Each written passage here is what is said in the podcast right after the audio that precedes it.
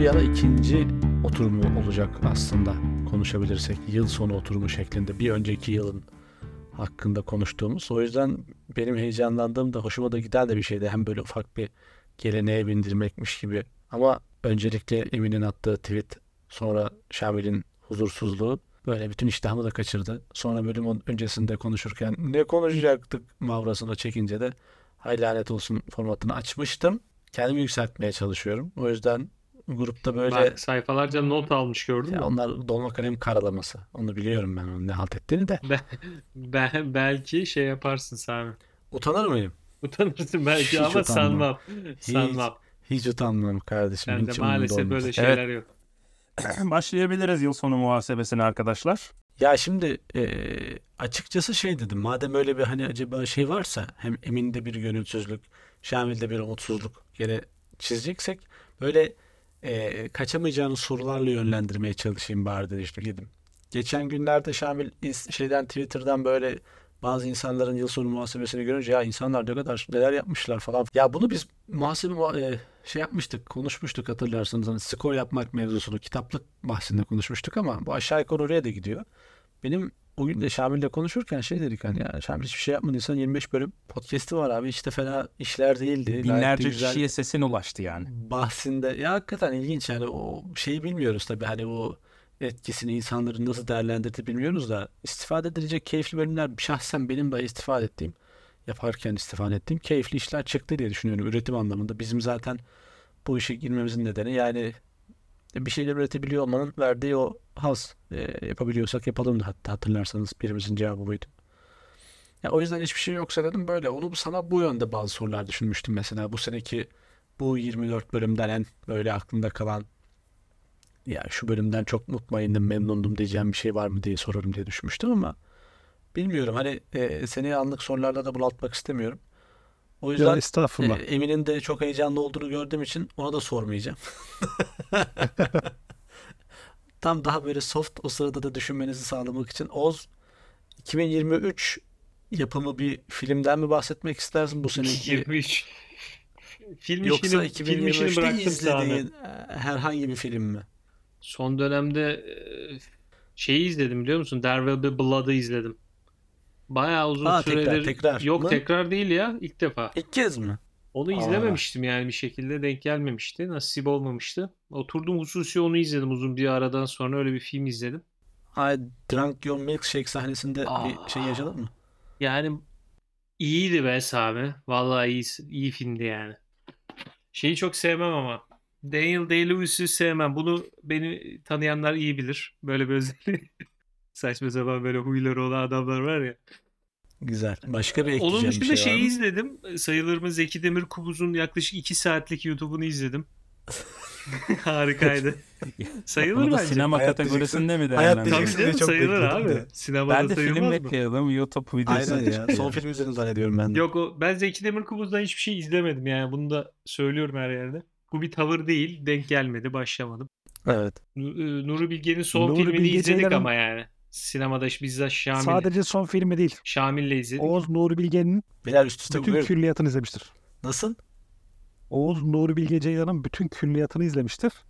Demir Kubuz'dan ise hiçbir şey Abi izlememiştir. işte bunu Yazık. nasıl yorumlamalıyız? Evet. Emin'den hemen yazık Onu ben de geldi. anlamadım. Bunu Yani bir böyle yorumlayın bu ya. Ben de tartışmada- bilmiyorum abi. Bu Pislik tartışmada analistler var mı baktığımızda bizi Zek- Zek- dinleyen? Zeki Demirkubuz'u ha, haklı tırnak içerisinde hani değilse buraları koyamıyorum bilmiyorum da e, böyle daha yakın, daha haklı gibi hissediyoruz ortak olarak sanıyorum. Ama ben de sadece yer altını izledim mesela. Hmm. Nuri Bilge'nin ben de Sa- bütün filmi Sami izledim. ben ben bir halı sahacıyım yani bu konuda şey yapamam bir seçeneğim Evet. yok yani. Ben Zeki ağabeyciyim. Beşiktaşlısın ve halı Beşiktaşlıyım halı. Yani sahacıyım. bu Bilmem ne yaptık yani. falan şimdi Dostoyevski'ne diyebilirim ara sırada. Yani böyle Evet. şeyler var biliyorsun. Peki Evet. Emin'e sormak istiyorum. Emin sen Zeki Demir Kubuz'dan hiç film izledin mi? Hayır. O zaman burada ha- son film hariç Demir Kubuz'un külliyatını izleyen bir ben varım. Vay. Evet Şamil Zeki ağabey Ya- buyur. O zaman ya benim Zeki abiyle ilgili bir eleştiri yazım vardı. Anım var Bir diyeceksin bir- çok heyecanlanmıştım. Evet. Yok. O Dostoyevski'yi soran sen misin Şamil? Doğru söyle. Acaba şu podcast'in içine yedirsem mi diyorum o e, e, Demir Kubuz eleştirme. Demir eleştirisi. Burada Buradan patlatalım gitsin falan diyor böyle. Sen son film izledin mi Şamil? Yok daha gidemedik ona. Hmm. Oğuz'la gideceğiz. Oğuz'la ilk Ben defa Zeki? Demir bir şey var mı? olacak. Ya adam link paylaştı. Evet. Nereye gidiyorsunuz? Ya otursun evde izleyin işte. Ha, Nasıl ilk paylaştırıyor? kolpacısı için link verdi ya. Kendisi paylaştı korsancılar için diye. İlginç. Biliyorsunuz korsan sitelerinde Demir Evet. Kubuz'un filmi için link koymuyorlar. Aynen öyle. Usta, ustaya Sinemalarda saygı oynuyor. abi. Aynen öyle. Şey Ya vardı adam bir de. ko- korsancıların saygısını kazanmış hakikaten. Nefes filmi için yani. miydi ya? TSK'ya yardım edileceği için işte burada bu filmin geliri TSK'ya gideceği için biz koymuyoruz böyle bir şey vardı yani. Korsan sektörümüz bile Korsan sektörümüz çok acayip mesajlar veriyor. de- delikanlı bir sektör yani. Ama bu bir bu bir topos değil mi? Topos kelimesini de burada sıkıştırmış olduk. Teşekkür Hani ederim. Yani Emin- suçlunun ahlaklılığı yani hani ahlaki e, tavrı en az veya en son bekleyeceğin kişinin işte bir anda ahlaki bir karar vermesi falan. Ya bu filmlerde falan hani hep böyle e, şey hikaye, plot twist denir ya yani hikayenin bu dönüşümünü falan böyle en yaygın kullanımlarından ve işte adamı kaçırmıştır hiç beklemezsin bir anda iyilik yapar falan. Kötülüğün iyilik yapması yani bu bu bir topos yani. Evet. Bize has gibi Ben- geliyor bana bu tip şeyler. Evet Şam. Ben buradaki topos kelimesinin kullanımını anlamadım kardeşim. Nasıl ya? Ya ben de topos bir- anlamadım da çaktırmıyorum. Şey görünmek istiyorum entelektüel. ya e, yaygın kullanılan bir bir me- bir mevzu yani. Böyle e, pek çok yerde karşımıza çıkan ortak unsurlara sahip bir e, anlatı birimi. Salladım şu an e, böyle edebiyatçılar falan dinliyorsa bize yandık yani.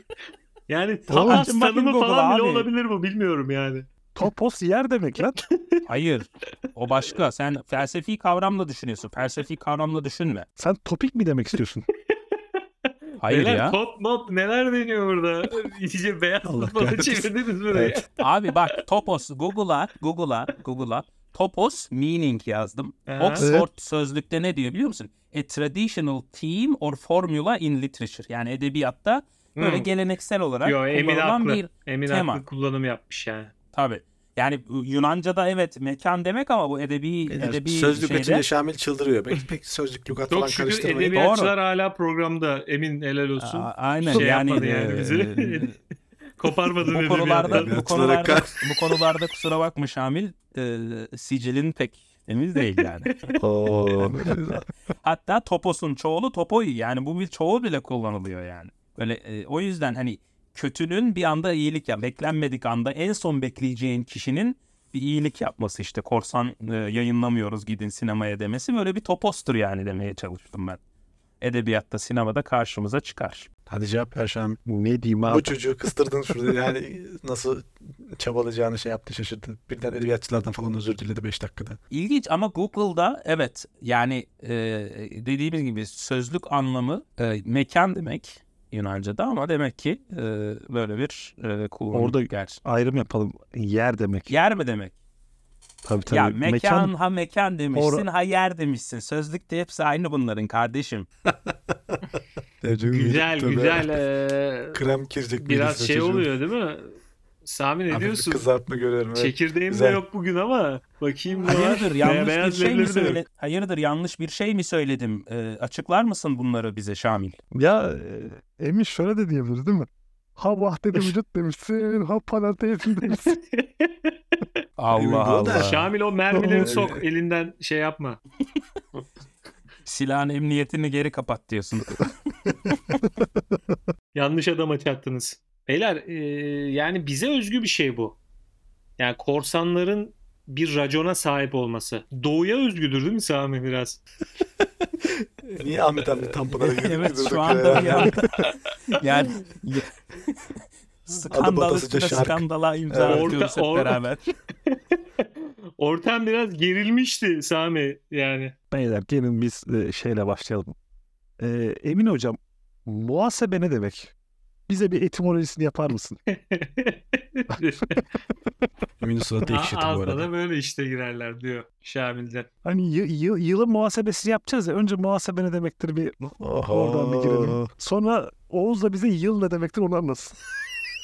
Ben ha tamam. Şamil sen ekleyeceğin bir şey vardı. Oradan devam et. Şeyi mi ekleyecektim? Bir şey söyleyecektim ben senin lafını kestim. Zeki Demirkubuz oldu. Ha. Zeki Demirkubuz eleştirini sen bilirsin. İstersen yap istersen yapma ama filmi, son film izlemiş olsa en azından 2023 ile ilgili bir şey bağlardım. Belki adam cevap veriyor senin eleştirinde son filmde bilmiyoruz şimdi yani. Ya Sami senin NBC favorin hangisi? Hangi filmi? Ya ben bir zamanlar Anadolu'da ayrı bir tavım ya. Orada Ercan Kesal'ın da payı var muhtemelen de. Onun payını ben Perigazoz'undan sonra daha çok anlamıştım hatta filmde. Bir de e, karakterlerin hakikaten hem yaşadığım hem de gördüğüm coğrafyayla ilgintisini düşününce farklı bir tadı vardı. Ya bu adam zaten başka bir yani ben e, sinefil veya acayip bir sinema takipçisi izleyicisi değilim lakin o sanat işindeki mahareti başka bir seviyede bu adamın. Onun üstüne Anadolu'yla Anadolu'yu yansıtma biçimine ayrı bir tutulmuştum öyle yani. O, o filmi ya bir zaman Anadolu'da benim hala iyi şeyi olarak geçiyor bende. Emin sen izledi miydin Nuri Bilge'den? Emin'le bir Tabii, tabii. zamanlar Anadolu'dayı biz şeyde e, yurtta ilk izlemeye çalıştık. DVD'sini almıştık. Emin uyumuştu. Evet. Evet. 2-3 parçada izledim ben. Ve Dizi gibi sezon e, bir sezonluk dizi olarak hani izlenebilecek bir e, şey. İki mi Onu izledim. benim izlediğim de Emin'in ilk Diğer, orada izlemiştik. diğer birkaç yani. tanesini daha izledim yani. Böyle çok meşhur olmuşları. Kışın kusuydu efendim. Mahlat ağacıydı falan. Oğuz senin favorin nedir? Hangi kaç tane daha platformda söyledim bilmiyorum da. İklimler benim ya. Bunu daha önce Sami konuşmuş muyduk seninle? İklimleri şöyle konuşmuştuk. Bir gün yüksek lisans yaparken aynı o yurtta malum kalıyorduk. Yani sık sık da oturuyorduk. Şamil'le Oğuz, Emin'e anlatayım bunu. Şamil'le Oğuz bir senaryo projeleri, projeleri olduğundan bahsedip e, kaba taslak bir hikayeden bah- anla, hikaye anlattılar bana Emin. Bu Allah kahretsin. Ee, bir burada kadın bile erkek rezil işte şu şöyle bu böyle. Aa dedim aslında şu o şekilde şu şekillere sunsak Şamil aa çok iyi fikir falan. Ya bunu Meğersem yazalım falan iklimlerin döndü. senaryosunu izlemeden yazıyormuş. Onu adamlar anlatıyorsun değil mi iklimleri kardeşim? yazıyormuş haberim yok. Sonra İzlemeden sonra ama öğrendim yani. de mevzuyu. Evet, Hanginiz izlemeden, aynen. e, şey yaptı? Intel bunu bilemeyiz. Evet önceden Sami internet. öyle değil mi? Evet. Evet, önceden Şamil. intihar. Şamil'in parma- parmağından anladım önceden internet. Evet orada bir önceden internet vakasına denk gelmişim haberim yoktu. Çok şükür yapmadan toparladık. Yani e, daha büyük bir sıkıntı olmadan. Çünkü Ya ben mahvolup da o senaryo yazıp birine götürebileceğimizi düşünüyorum. Yazıktı yani hani o çabalarımıza. Hala bir tane senaryo var ama bu polisiyi hatırlarsanız bilmiyorum. Ee, Vallahi mı? Evet hatırlamıyor musunuz? yok. Ee, Hiç hatırlamıyorum. Çok senaryo yazdık orada ya. E, Simit, Çok e, çalıntı peynir belli falan yerken. Yani evet. Ee, polisiydi. Kitapçının katil çıktığı, e, hocayı azmettirdiği vesaire vesaire. Neyse onu şimdi burada ha, bunu bir platforma falan yaparız yediririz ya. O, o seviyede bir işmiş. Tabii tabii bu gider emin. Kan, Sekin- kan falan almayız bundan Ay, doğru. Yok canım bu kanlara. Kanlık değil de belki emi falan çalışır bilmiyorum öyle bir işti yani. Olabilir. Hafif tozda. Uluslararası emi var ya kim veriyor onu belli değil. Her sene Türkiye'den bir üstad alıyor. Ben barda yapılıyormuş gibi hissettim onun. Leş gibi bir sahnesi var. İki, iki gıdım. Kanka öyle ya. Ben o ödül konuşmasında Haluk Bilgiler'in Kerem Çatay, Hakan Günday'ı falan sahneye çağırmasından sonra hiç kimsenin sahneye çıkmamasına çok üzülmüştüm mesela. Hatırlıyor musun o konuşma, ödül konuşmasında? Yo ben hatırlamıyorum onu. Yapımcıyı, yönetmeni ve senaristi çağırıyor. Onları müsaadenizle onları da Abi- davet etmek istiyorum diyor. Sahne zaten. Haluk Bilginer birini çağırdı mı gelinir ya. İzle. Nasıl ben bir hiç anlamadım. hareket Orada yani. birisi şey mi yapıyor? Yok Wow. yok falan mı diyor? Duracı karıştırma mı diyorlar? Adam konuşmasına devam ediyor sonra. Yani o geliyor aklıma. Onda öyle bir şey alırız. Neyse alırdık yani. Neyse eee iklimlerin böyle bir özelliği var yani. Oğuzların Ee, Oğuz'la Şamil'e ya biz bunu düşünmüştük aslında diye izlediği film olduğu için Oğuz'un ayrıca yükselmesi. ben yine oradan devam edeceğim. Ee, en psikanalitik filmi olduğunu düşünüyorum. Nur Bilge'nin. En insana özgü filmi olduğunu düşünüyorum. Yani tek bir ana karakter üstünden. Diğerlerinde hepsinde de yani boğazlarına kadar var da orada başka filmin bütünlüğü orada e, söz konusu daha merkezde. İklimlerde direkt kendisinin oynadığı karakter bana çok şey geldi. Yani o yaşlarımı izlediğim yaşlarımda da e, o gençliğimle de özdeşlik kurmuş olabilirim. Burayı Öyle bir karakter böyle- böyle olmak istemişimdir hep bak. Ama hepimizin içinde biraz o vardır yani. Öyle hafif ıssız böyle, hafif tekinsiz, hafif e, tutkularının peşinde sonuna kadar her şeyi harcayacak. Ve hakikaten evet öyle herkese har- harcayacak derken tamamen şey anlamda yani kötücül anlamda harcayacak. Bozuk para gibi yani. Alçakçasına falan. Bir şey soracağım. Şu anki şu anki bozuk para gibi mi? Yoksa Vay arkadaş. Diyerek. euro, euro gibi falan gibi. Hakikaten ciddi ciddi. 2023 yılına bir e, muhasebe yapmaya başladı şimdi gerçek anlamıyla. Çünkü- Çünkü Güzel, şöyle bir şey güzel. var.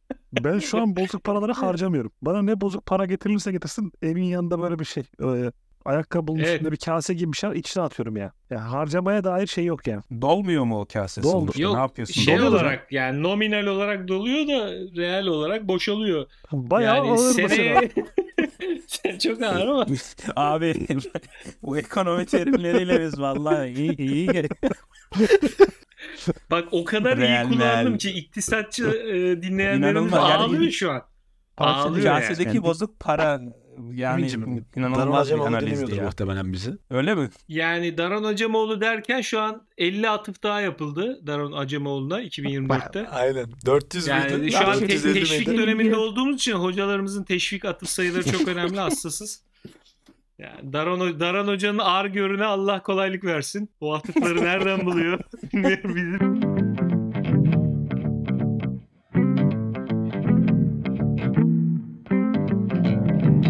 Allah'tan podcast diye bir şeyin icat edildiğinden haberi yok.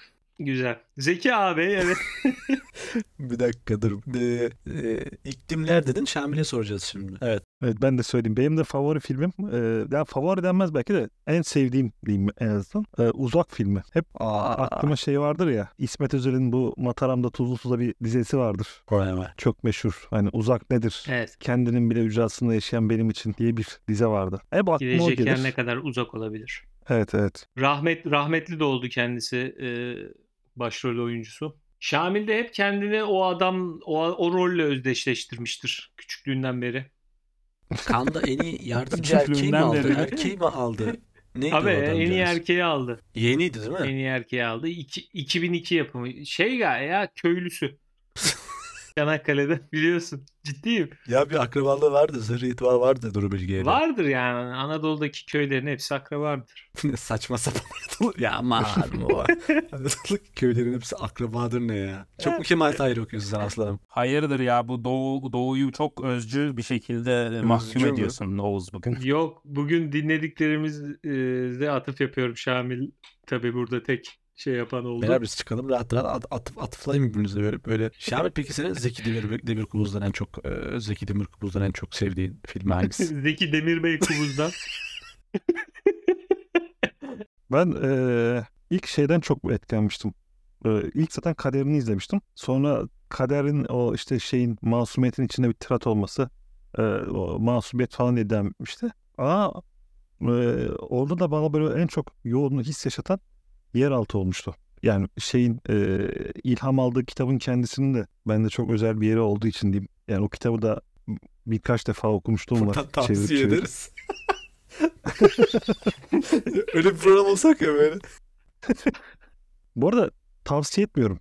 Ee, yani şöyle özellikle de gençler gençlere pek tavsiye etmiyorum. Yani hakikaten yeraltı e, kitabı Dostoyevski'nin biraz şey kişinin ruh haline çok da iyi gelecek bir kitap değil bence.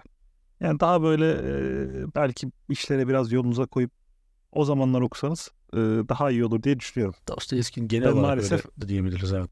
Önce ön- önce Viktor Frankl'ın e, ke- insanın anlam arayışına hani böyle kendinize zarar falan vermeye kalkmayın. Ya ondan, ondan ziyade ya yer, yer altındaki e, şey yani o karakterin o iç hesaplaşması falan filan dediğim gibi biraz daha kişinin şeyi otursa daha iyi olur. Yani ben genel olarak bu tarz kitaplar için yani biz edebiyatı mesela çocuklara diyoruz lise çağında çocuklar işte ergenlik psikolojileri falan al şunu oku al şunu oku roman oku abi roman oku falan filan.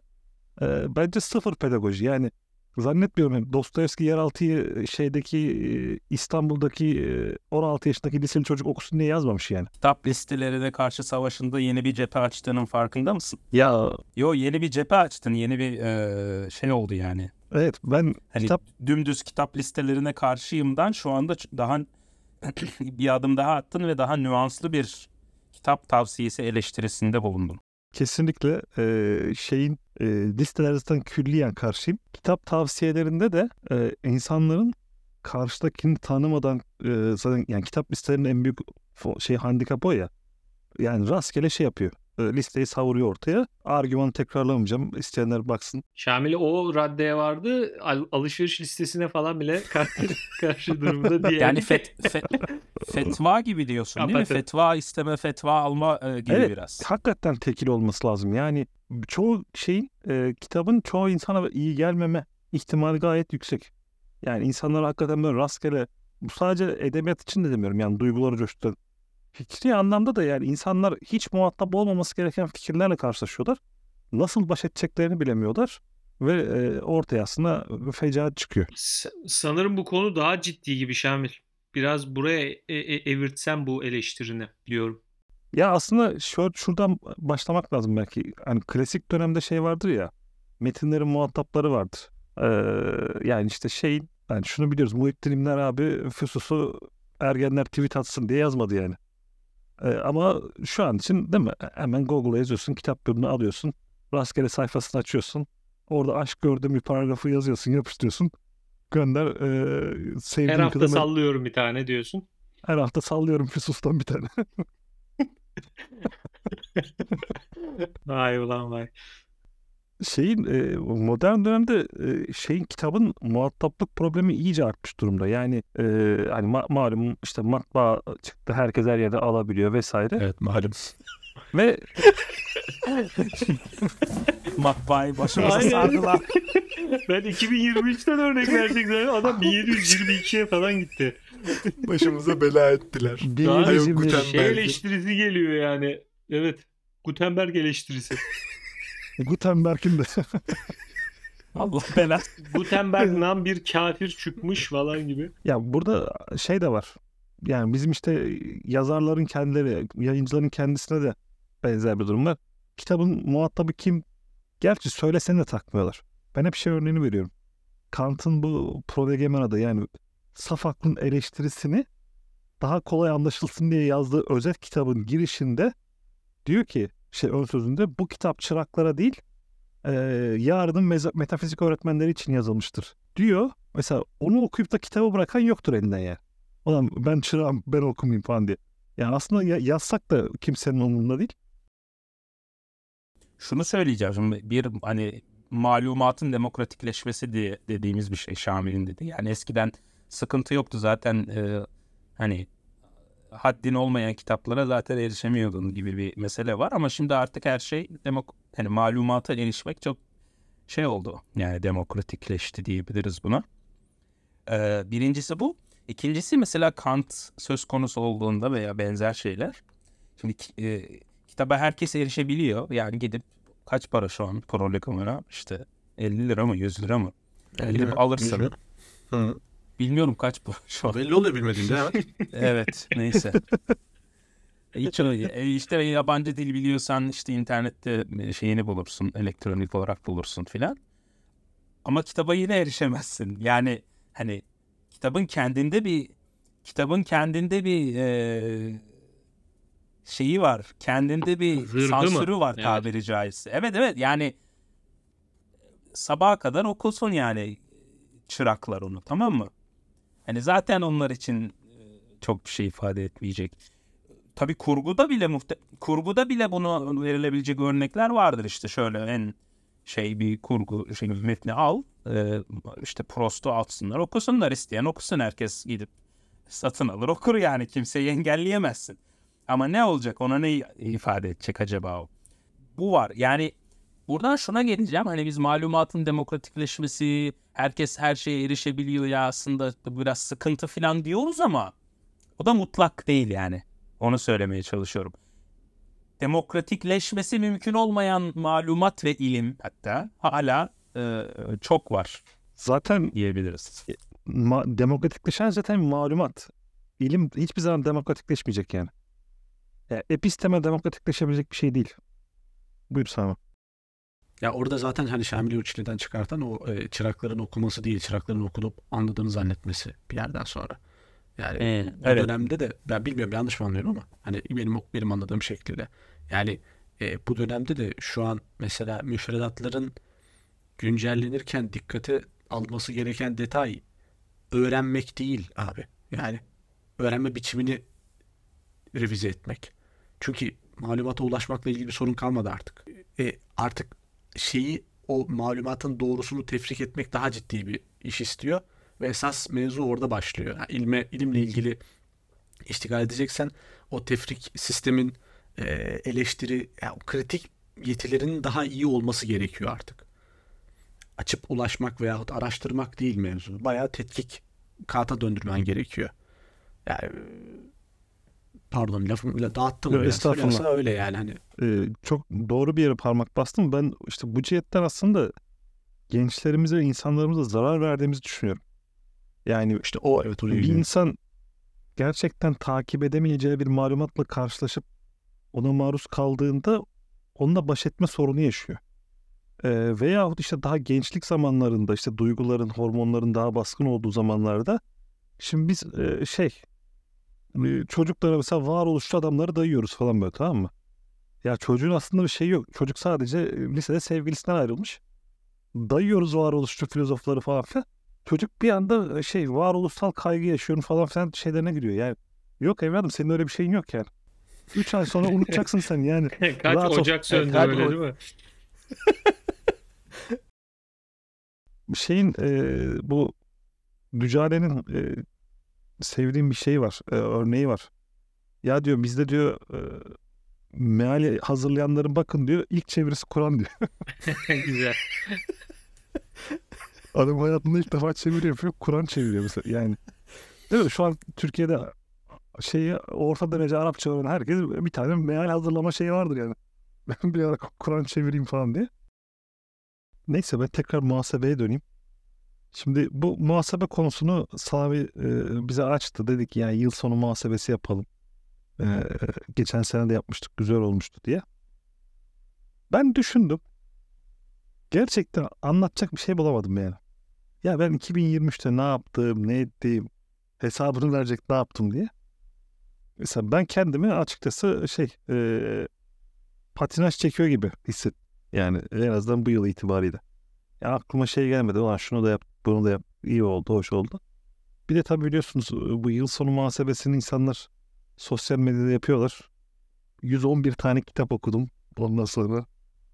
15 makale yazdım, 50 konferans verdim. Ben de yaptım. Evet, Emin'in de güzel okuduğu kitapları paylaştı. Evet, emin ol- çok hoştu. Güzel oltaydı Emin bravo yani. Şamil bir yere bağlayacak mısın yoksa Ya şöyle işte, e, bağlayacağım yer. Ben e, şey bulamadım. E, muhasebe yapacak bir bilanço bulamadım öyle söyleyeyim. Ben buradan sevi sevinçli bir şey söyleyeyim. Emin ve Oğuz tezlerin ilk bölümlerini yazdılar. İçimizde böyle önemli bir adım oldu. Eyvallah. Evet. Oğuz kaç tercümen çıktı bu sene? Ee, bu sene 2 yok 3 tercümem çıktı. Ama e, e, hepsini bu sene yapmamıştım. Bu sene çıktılar. Şamil bu sene kaç tercümen çıkmadı? Mesela benim iki tercümem çıkmadı. Oo. Abi bir, bilmiyorum bir şanssızlıktır gidiyor yani. Enteresan şeylerle karşılaşıyorsunuz. Ya hayat böyle bir şey ya. Ya şöyle tabii ya geçtiğimiz yıldan e, geçtiğimiz yıl üzerine ne zaman düşünmeye başlasak ben bu deprem mevzuu hep aklıma geliyor. Yani hani tabii bunu anmanın pratikte ne faydası var? Nasıl bir sonuç doğuracak bilmiyorum. Hani sonuçta herkes gibi hayatımızı yaşamaya devam ettik ama ya şöyle hala meselenin hacmini falan düşündükçe yani hani bu yıla damgasını vurmuş hani bir şeyden bahsediyoruz yani kaç- 50 bin e, kişiyi kaybettik biz. Yani hani e, araya bunu da sıkıştırmış gibi olmayayım ama e, hani biz neyi başardık neyi başaramadığın ötesinde hakikaten çok çok büyük bir e, şey yaşadık yani çok büyük bir felaket yaşadık. Hani bundan da ben bahsetmek istedim geçen seneye ba- bakacak olursak diye. Ara sıra benim aklıma geliyor yani düşünün ki biz hani bizzat hiçbirimiz burada bizzat e, yaşamadık o, o şeyi, o yıkımı. Ee, hala onun e, travmasını bizzat yaşayan insanlar var. Yani e, anmadan, e, böyle yad etmeden e, de geçmek pek bana vefalı bir hareket gibi gelmiyor. E, tabii şu da var. Ha, ne olacak? Keşke keşke anmanın bir e, somut bir faydası olsa yani. Somut faydası şöyle olabilir. Aklına geldiği takdirde, getirildiği takdirde ona göre bir aksiyon olursun illaki. Yani pratikte illaki karşılığı olur anmanın diye düşünüyorum. Doğru.